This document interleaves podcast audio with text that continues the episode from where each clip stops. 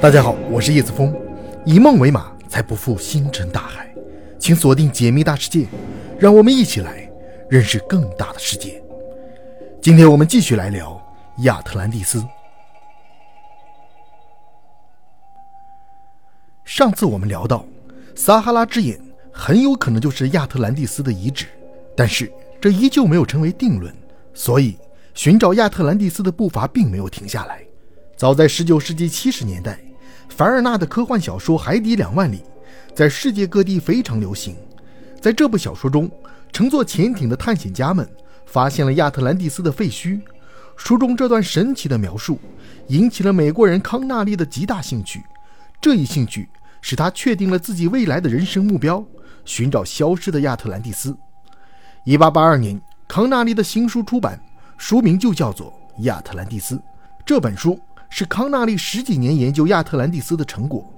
康纳利坚信亚特兰蒂斯的确存在。他在书中详细分析了亚特兰蒂斯沉没后的状况。他认为，从亚特兰蒂斯岛上逃出的难民逐渐散落到世界各地，他们在当地创造了许多的文明，而这些文明有着惊人的相似之处，那就是金字塔现象。埃及人的金字塔、玛雅人的金字塔和柬埔寨吴哥窟中类似金字塔的建筑。虽然建造的时间前后相差了几千年，但是在建筑风格上都出现了惊人的相似。康纳利指出，柏拉图在他的对话录里曾经提到，亚特兰蒂斯就有许多高大的尖锥体的建筑，所以康纳利认为世界各地的金字塔都起源于亚特兰蒂斯。但是，一些历史地理学家对康纳利的金字塔继承论并不认同，他们认为上述的地貌特征和建筑风格相似。只能是一种巧合，并不能让人信服。而且问题的关键是，究竟在哪里可以找到已经消失的亚特兰蒂斯？只有找到亚特兰蒂斯，一切才有可能真相大白。为此，美国芝加哥大学的一位教授提出了自己的观点。他认为，柏拉图描绘的亚特兰蒂斯很可能在南美洲的安第斯山脉下的提万纳库。提万纳库位于安第斯山脉之间的广大平原上，考古人员在这里。发掘出皇宫、寺庙和城市花园。提万纳库人有精湛的建筑技术，这些技术使提万纳库建造出最令人惊叹的建筑物。这里表面好像是一个丘陵，但是挖掘显示它的地下有一个梯状的锥体建筑。考古人员推测，它可能是一个皇室成员的陵寝。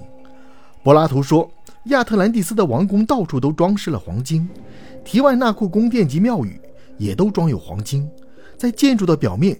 几乎都能看见用黄金装饰过的痕迹。然而，对于这种观点，一些考古学家提出，提万纳库是在柏拉图死后数百年后才发展成为强大的帝国。柏拉图不可能把提万纳库当作亚特兰蒂斯。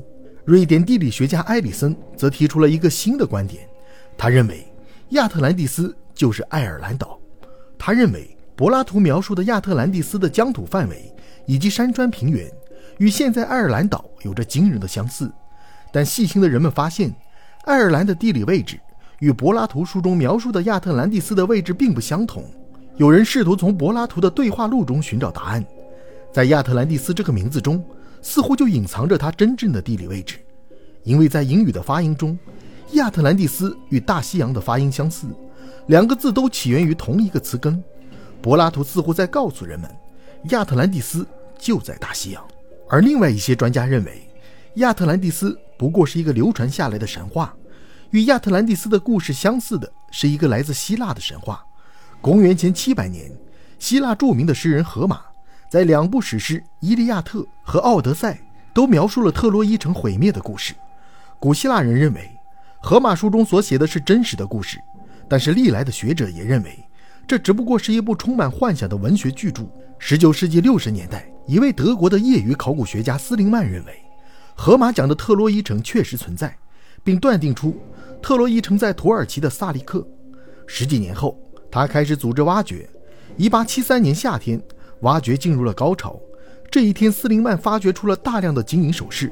后来，他把其中最漂亮的王冠戴在了他妻子的头上。考古学家相信，他挖掘出来的那座城市很有可能就是特洛伊。斯林曼因这一发现。而一举成名，斯林曼的成功使神话和传说变成了现实。也激励着考古学者和科学家去寻找传说中的另一个地方——亚特兰蒂斯。那么，亚特兰蒂斯究竟在哪里呢？世界各地的考古学家根据自己的考察结果，提出了四十多个被怀疑为亚特兰蒂斯的地点，其中公认的可能性较大的有四处地方：一是地中海的希拉岛，二是大西洋的亚速尔群岛，三是巴哈马群岛，第四则是撒哈拉之眼。其中，希拉岛的米诺斯文明。以及撒哈拉之眼，我们前面都有详细的讲述，这里就不再展开讲。我们主要来聊一下大西洋的亚速尔群岛一带以及巴哈马群岛。亚速尔群岛被最先否定，因为柏拉图笔下的亚特兰蒂斯是一个具有高度文明的社会，而亚速尔群岛都是荒无人烟的岛屿，没有发现任何文明的遗迹。考古学者推断，亚速尔群岛不是亚特兰蒂斯，一个久远的神话故事。让考古工作者找到了一些线索。研究人员从世界各地收集到六百多个神话，这些神话都讲到了在远古时代发生了全球性的大洪水，这场洪水毁掉了高度发达的文明。考古学家相信，大洪水的传说是对上个冰川末期的真实描述。这些神话还提到，幸存的人们乘坐船只逃离洪水，并在新的土地上定居下来。这些神话故事。是不是亚特兰蒂斯的末日真实描述呢？如果真的存在这样一个被水淹没的文明，那么它的遗迹应该就在海底的某个地方。一九六八年，美国两位飞行员在墨西哥的巴哈马上空飞行时，发现巴哈马湾的海底的地势有些奇怪的造型。他们将目睹的情况写成报告，交给了考古学者范文坦博士。范文坦对这个报告产生了浓厚的兴趣，随即展开了深入的调查。范文坦博士和他的考古小组经过勘察认定，海底的这些建筑是由不同的长方形和多边形石块铺成的石道。从海底的石块圆滑的情形来看，石块沉入海底已经有相当长的时间。六年后，另一位亚特兰蒂斯的研究学者大卫金克博士在对石块进行研究后发现，这些海底石块呈丁字形，犹如一个人工建造的港口。最令人感到惊奇的是。在海底同时出土了一些在古文化中追查不出来源的手工艺品，考古人员推测这些文物至少有六千年以上。然而，巴哈马群岛发现的海底巨石并不是唯一的水下人工遗迹。从二十世纪六十年代开始，人们在大西洋西部的百慕大海域以及佛罗里达半岛等附近海域都接连发现过轰动世界的奇迹。二零零四年十一月。美国考古学家罗伯特·萨尔马斯和他的科考小组发现了亚特兰蒂斯存在的有力证据。他们在塞浦路斯和叙利亚附近的海域发现了水下人工建筑，它是一段长约三千米的城墙，城墙的不远处还有战壕。萨尔马斯认为这是一座被淹没的城市，而它很可能是传说中的亚特兰蒂斯。我们现在无法断定，萨尔马斯发现的这个水下建筑就是亚特兰蒂斯。如果这些人工建筑确实出自于亚特兰蒂斯人之手，那么人类文明的历史要比我们想象的早了数千年。最后，有的朋友可能会有疑问：为什么要执着于寻找亚特兰蒂斯？它的意义何在呢？